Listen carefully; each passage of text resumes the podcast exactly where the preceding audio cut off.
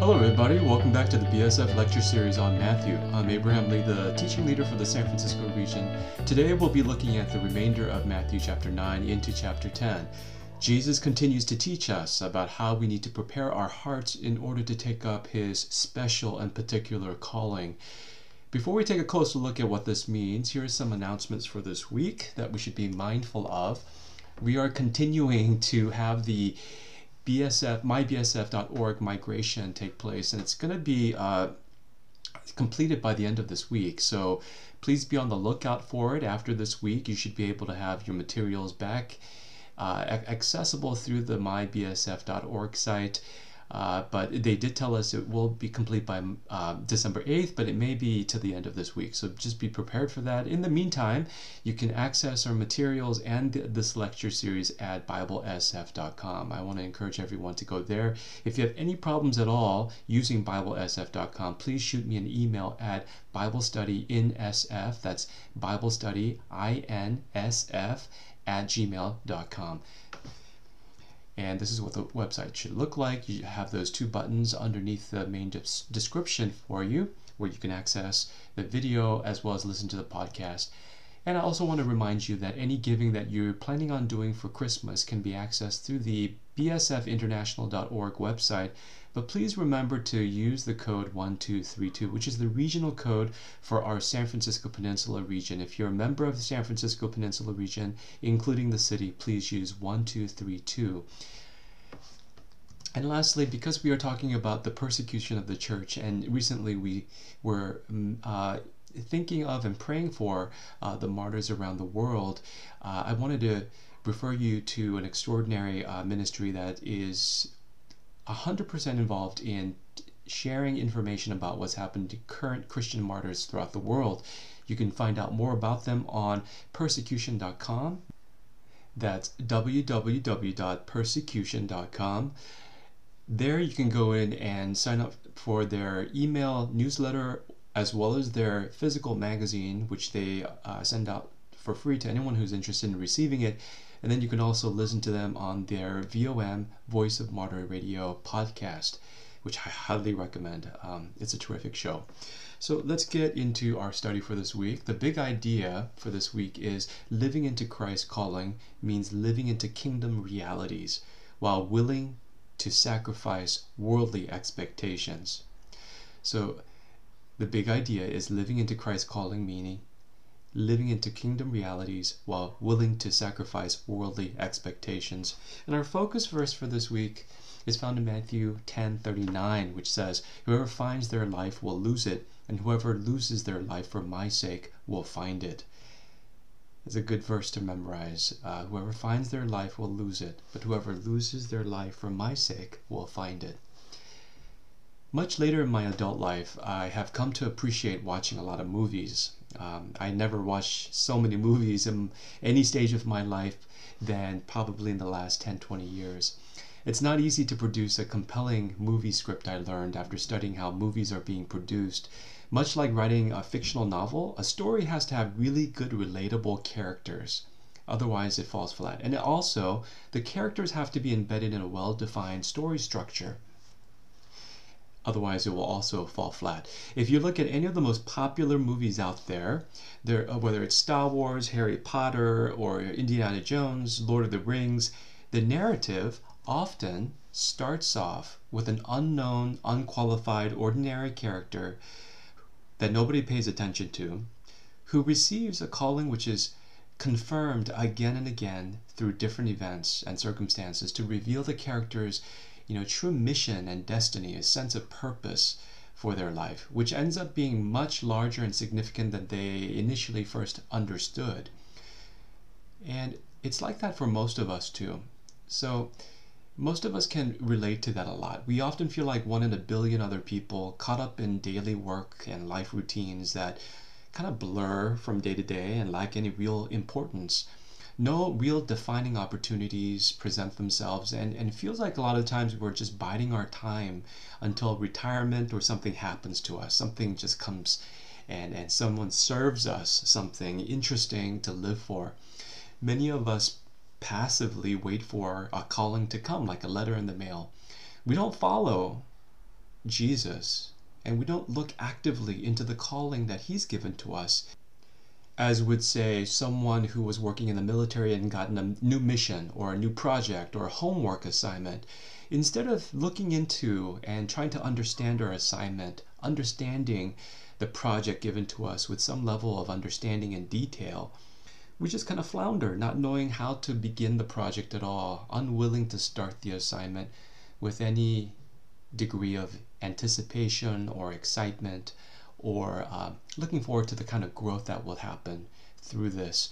So, in this lesson, we see a bunch of ragtag followers of Jesus who have lived all their lives pretty much for themselves, uh, following Jesus, watching him as he's were completely devoted to the care of people that they and their culture had overlooked, dismissed, ignored, and had been irritated with, possibly like we are often irritated with our homeless people on the street. These were the sick and diseased, the marginalized, the brokenhearted.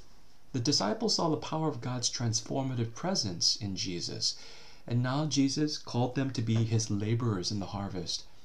People are transformed by the calling, which has a Latin root for the word vocation.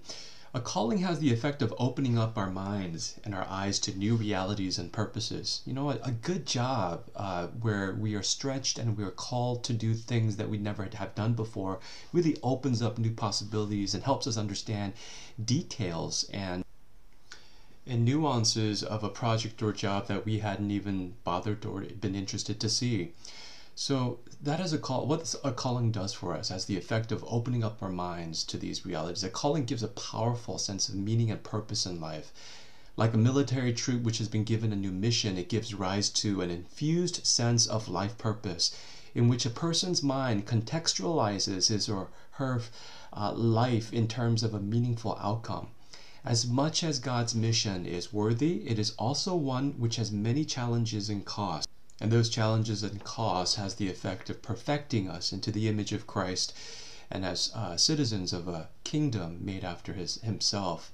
So in this chapter we have two divisions we're looking at.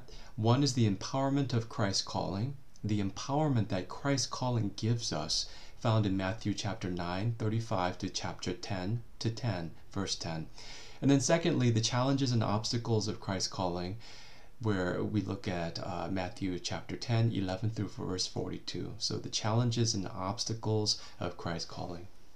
So we left off at the end of Matthew chapter 9, where Jesus was going throughout the towns and villages of Israel, teaching in the synagogues and reminding them of the promises of God as told in the scriptures, showing them signs of his authority and power through miracles never seen in human history before. But as one would imagine with such powerful signs of healings, the crowd started to grow.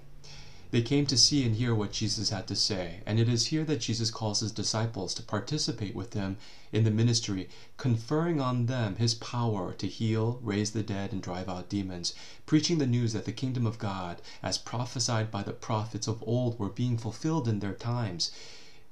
They, the disciples, were entrusted with the authority and power of God to go in His name to preach the message that they had heard from Jesus and, and teach it to the churches throughout the towns and villages. And this was even uh, including Judas Iscariot, who would later betray Jesus. Jesus is always involving us in His work so that we might attain to His heart. See, when we are not involved and practically living into, we only have a theoretical understanding of what Jesus is about. Remember Jesus having the disciples participate with him in feeding the 5,000, that he could have made meal kits fly into people's hands like manna from the sky. Remember also when Moses' time, when it was difficult for Moses alone by his one person to govern and to judge all the different cases brought to him by the different tribes, uh, God commanded that his work be allocated to many other trustworthy men who could themselves become judges, to judge impartially and to help govern the nation.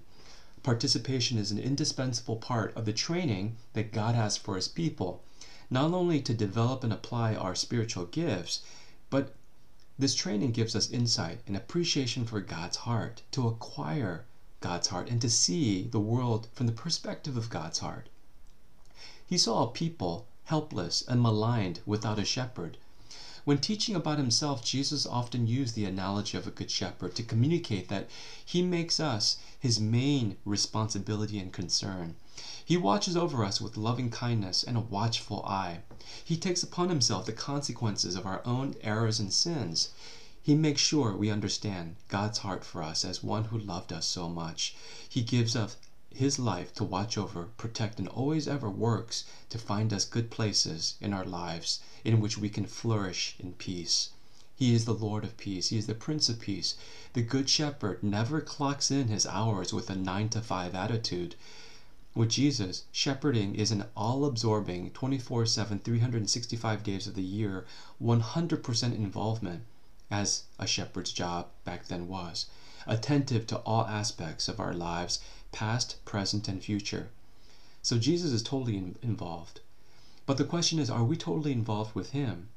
While many followed Jesus, he specifically called the inner 12 disciples by name and empowered them to heal and cast out demons, breaking strongholds of evil and releasing people from all sorts of bondage. From chapter 9, verse 38, as well as chapter 10, verse 1, we see that God is the one who qualifies the call.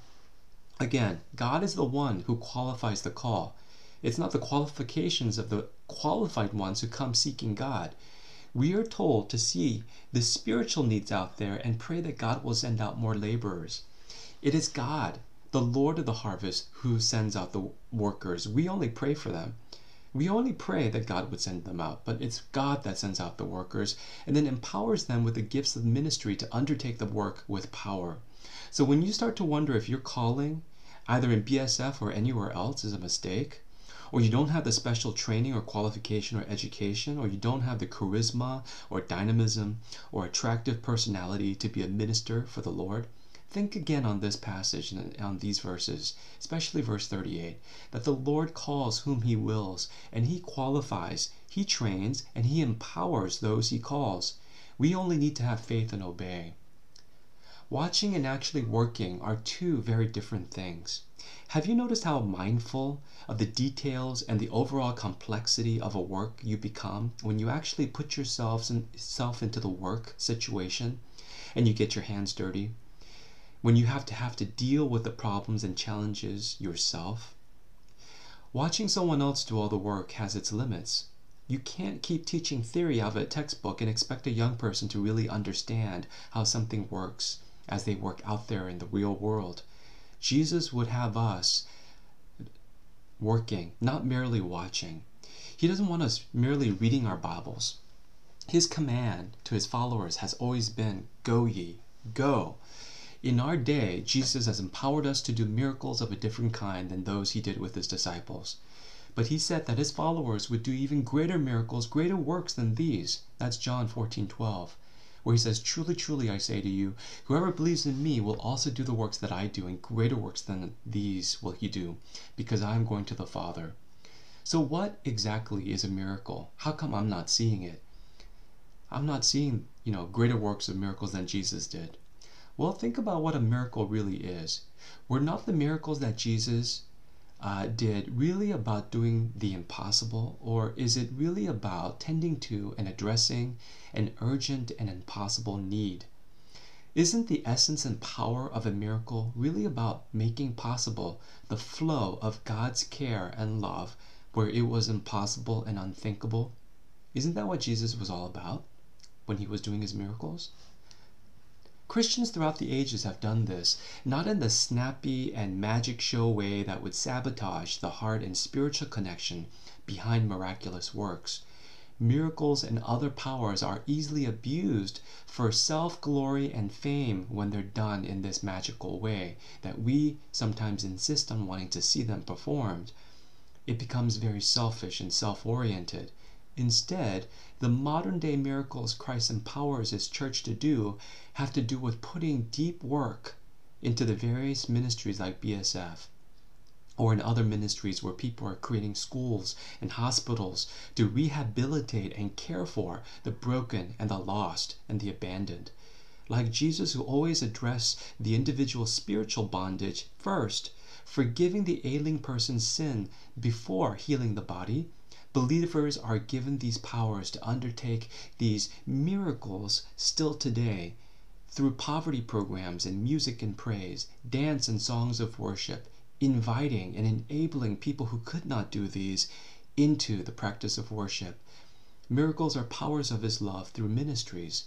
Christians build hospitals and schools and nourish the body and mind, liberating through law or business, policy making and governance, through the sciences and technology and engineering, freeing people from sex trafficking and human slavery and poverty and every debased profiteering off the misery of others. God empowers us by doing these miracles through His calling so that we can empower others to God's love. So, this brings us to the first principle. Following Christ involves thinking less of oneself and more of God's heart. Following Christ involves thinking less of oneself and more of God's heart in serving others. So, in what way is God asking you to follow Jesus by serving others right now? What opportunities keep coming up which you have ignored or you've pushed to the side, thinking, I'm not qualified? What human perspective of cost made you afraid to serve or sacrifice more? What's what's causing the hesitation? Maybe you will have to deny yourself in order to get out of your comfort zone and set aside your plans for the day, sacrifice some sleep, or give away some of your money and the things that you cherish to follow the Lord. As we consider spending what is required to serve others, we can remember that Jesus undertook everything first by sacrificing himself, even from the very beginning, giving and giving and giving as he walked up to the uh, cross on uh, Mount Calvary. He empowered those he sends. He trains for greater works than you never thought possible, and your limited thinking about his purposes for you. See, he always did first what he has called us to do. As Jesus promised us by his Spirit there would be greater works that he would enable his people to do than he did, his miracles served a different purpose, though, showing his true identity as the promised Messiah, deliverer of mankind from sins the miracles that he gives us to do is for our training and to the witness of the world of his lordship and of his gospel. That he is the Messiah come to liberate the world from sin, from death, and the bondage of Satan. Note also that the mindset with which we are to do this, in verse 8, Jesus says, Freely you have received, freely give.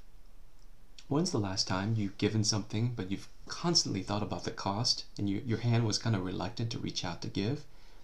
whether what you think is measly and small, too inconsequential to give, perhaps like the five loaves and two fishes, thinking in God's economy it's too small, but yes, in his economy it's actually it's actually tipping over.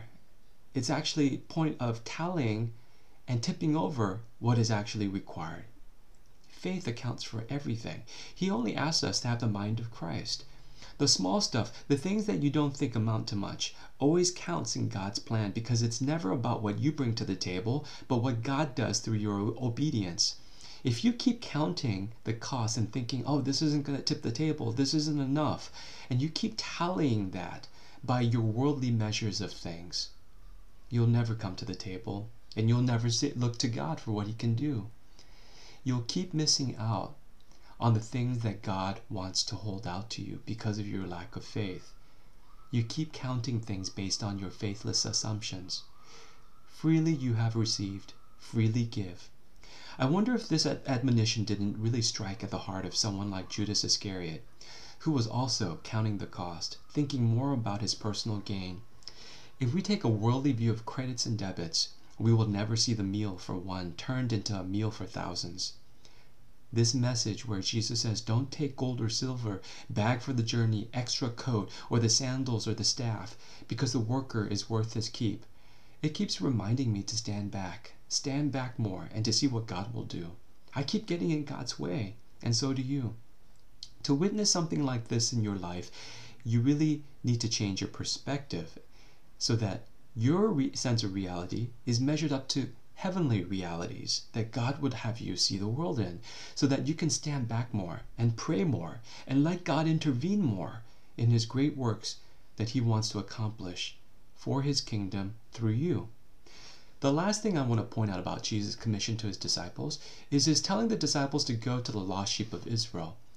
Not first to the Gentiles or the Samaritans, but to Israel. And at first reading, this seems a little unfair. Why was the precious message of the gospel excluded to them at this point in the beginning? Why couldn't it go indiscriminately to all places? Well, here we have to remember that the context and teaching for where the gospel comes and where the promises of God comes are very important, especially during these times early in the New Testament church. Without the proper context of understanding God's promise of the Messiah through Abraham, Isaac, and Jacob, and through David and through the prophets, the gospel loses a sense of continuity to everything that God has done in the past. Everything that God has said that He cared about from the very beginning. He cared about us, about us from the very beginning of time. What if you didn't understand this and that you only saw that Jesus came? It would be totally out of context to anything you rightly knew as revealed through the nation of Israel, through Abraham, Isaac, and Jacob. And that's why Jesus, when God always says that He is the God of Abraham, Isaac, and Jacob, He wasn't saying that He was only their God. He was saying that He is the God revealed truly through a person and through a nation that were to be vessels of His truth and of His word. That's very important to remember. Why? Well, the gospel can easily and it has often been taken out of context from the Old Testament uh, heritage and history and easily had been turned into heresy. If you look at Wikipedia, you'll also find that there are many heretical texts that arose in the first centuries as the churches grew that taught blatant errors using the little bit of truth that they got fitting it in with a lot of lies or a lot of misconception or myths that they understood. And i, I refer to wikipedia because it has an easy to find listing of it. Not that it is a, it is a surefire uh, source of authoritative truth um, no i'm just saying that wikipedia has a good list of it you can look for the non-canonical gospels the non-canonical gospels many of which do not align themselves with the whole message and teaching of the scriptures. Um, if you're curious about this. And I bring this up because, again, to show that if you don't put the gospel in context, there is a likelihood of people usurping the, context, the context of the gospels, uh, taking the gospel and manipulating it for their own use, for their uh, heretical use. Uh, there are gospels out there that says Jesus was married and has his kid, had his own children, and they, they're still alive in the world today. There are gospels out there that says Mary Magdalene was his wife. There are gospels out there that teach all manner of aberrations and uh, outright lies. And, those are the ones that really show, if we're not careful in taking the word of truth as they've been transmitted down through reliable uh, people that God used uh, to to train up through Jesus to be his disciples for the tr- transmission of his word, then we will be handling these other texts uh, and get into confusion, as many other people in the church often uh, find themselves. God is a God of order. That's what we need to remember. He's a God that is, he, he cares about truth and he cares about procedure and the way in which his truth gets out there. He has appointed the Israelites as a vessel for His word and used their history, culture, and social development to bear the marks of the signs of God for all the nations. Because all the nations will get into all kinds of things that they get distracted by and the beauty of God's world, in the developing of their own myths and legends, but that's not what God cares about. He cares about getting His word correct.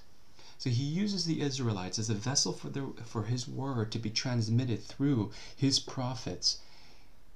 And then they get embedded into the culture and the cultural artifacts of this the Israelites as a witness to the nations. Their divine signs imprinted into their cultural identity and heritage were to bear witness to the totality of God's work to redeem mankind.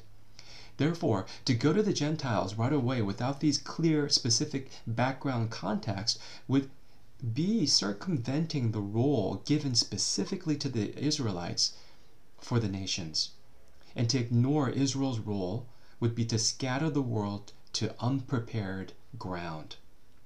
The world was to understand God's covenant, which means his promises as explained through his working through the Hebrews, so that all nations might rightly understand the true God, who is distinct from all the false gods of human invention and myths. God is very interested again in getting at the truth, getting across the truth, so that it comes to our understanding in the entire context of God's word to us, in the framework of God's context of God's word to us. In verse 18, these disciples will eventually have the opportunity to bear their gospel witness to the Gentiles and governing officials, but they will face much opposition, it says in verse 18. So this brings us to the second principle for this lesson. Principle 2 says that following Christ's calling may bring many challenges and persecution, but results in eternal rewards. Following Christ's calling may bring many challenges and persecution, but results in eternal rewards. The history of the church has been one of persecution because of the message of God. It tends to disrupt and judge the corrupt system of man under the world which is ruled under demonic rule. The Word of God always brings to the light things which people try to hide, keep hidden, exposing all kinds of greed, perversity, and evil schemes to subjugate others. God's word runs so contrary to the basic assumptions of man's self righteous regard, Jesus says that even members of one's family may betray your trust and work against you as a follower of Christ and his calling. I personally know of Chinese converts, friends of mine, who converted from uh, Buddhism to Christ. And one particular sister in Christ returned home to Hong Kong and started to share her newfound love for Jesus her parents suddenly became over just a meal i think it was during lunch they became very angry when she started to talk about her conversion to christ. And they threw her immediately out of the house. She said it came as a complete surprise to her that her faith in jesus would cause such a radical unpredictable spiritual attack against her through her parents. They loved her before. Complete was devoted to her. And then over over lunch as she was just talking about how she she studied Jesus and was convinced by his, his gospel. Um, she was completely attacked and thrown out of the house. Romans 8 7 teaches us that this sin infected heart is at complete enmity against God or is an enemy against God. The mind of the flesh is hostility toward God, for it is not subject to the law of God, for nor can it be. That's Romans 8 7. Even as these attacks and persecutions may happen, they will present opportunities for the gospel to be shared to people and among places you never thought possible. So at times under duress, Jesus says in verse 19 to 20 that you will be given the right words to speak, even though you may think you're not qualified or you're not a very good communicator or you don't you don't know how to present yourselves yourself as a one um, uh, called of God to do His work. He's going to give you the words to speak in the Spirit of the Father speaking through you. Through the preaching of the gospel, lies and things hidden will be disclosed and revealed. God will demonstrate his powerful provision for you so that even as you may face attack, he will make you stand and have the right words to say, and he will watch over you. Those who follow Christ empower others in the fellowship of Jesus' calling. So part of our witness is to call those who would believe into the fold. Even the simple act of kindness, it says here, to a missionary or to a servant of God earns an equivalent reward as fellow collaborators in the mission. Cold cup of water given in his name. Even the simple and the basic acts of kindness and in support and collaborating has its reward. We looked at the teachers of the law and the disciple in chapter 8 who didn't understand the change of mind about personal gain and reworking of priorities that's required to follow Jesus. It is true that many of us in the US, in America, where we have so much, that we claim to be Christians, we don't know the first thing about truly following in his footsteps. As we meditate on verse 38, where Jesus says, Anyone who does not take up his cross and follow me is not worthy of me. Whoever finds his life will lose it, and whoever loses his life for my sake will find it. So it's so important for us to understand what it is to have a harvesting mindset. A harvesting mindset in Christ is to see opportunities in every direction of our lives for doing the work of Christ, sharing the gospel. It means praying for your work colleagues, setting up time with your kids to talk about the importance of spiritual things, ensuring that you find a passion in your relationship with God that gets you excited about His journey every day, and looking for every opportunity to get more involved and to be creative about this process, reclaiming the sense of purpose and mission that colors everything else, the big and the small things. Let's pray as we conclude our talk today. Lord Jesus, thank you for being absolutely clear about what it means to follow you. Thank you for not letting us fall back on our lazy beliefs that we can be half hearted and friends with the world and keep living life with the world's rewards as our ultimate aims and continue to believe that we are your followers. You know the you said that those two things do not mix. That we must choose one or the other. We cannot serve two masters.